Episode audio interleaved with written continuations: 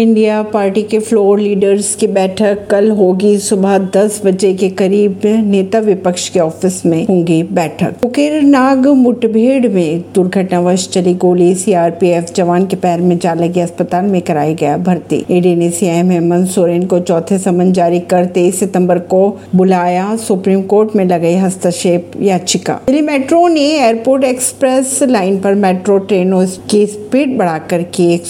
kilometre प्रति घंटे घंटा परवीन सिंह नई दिल्ली से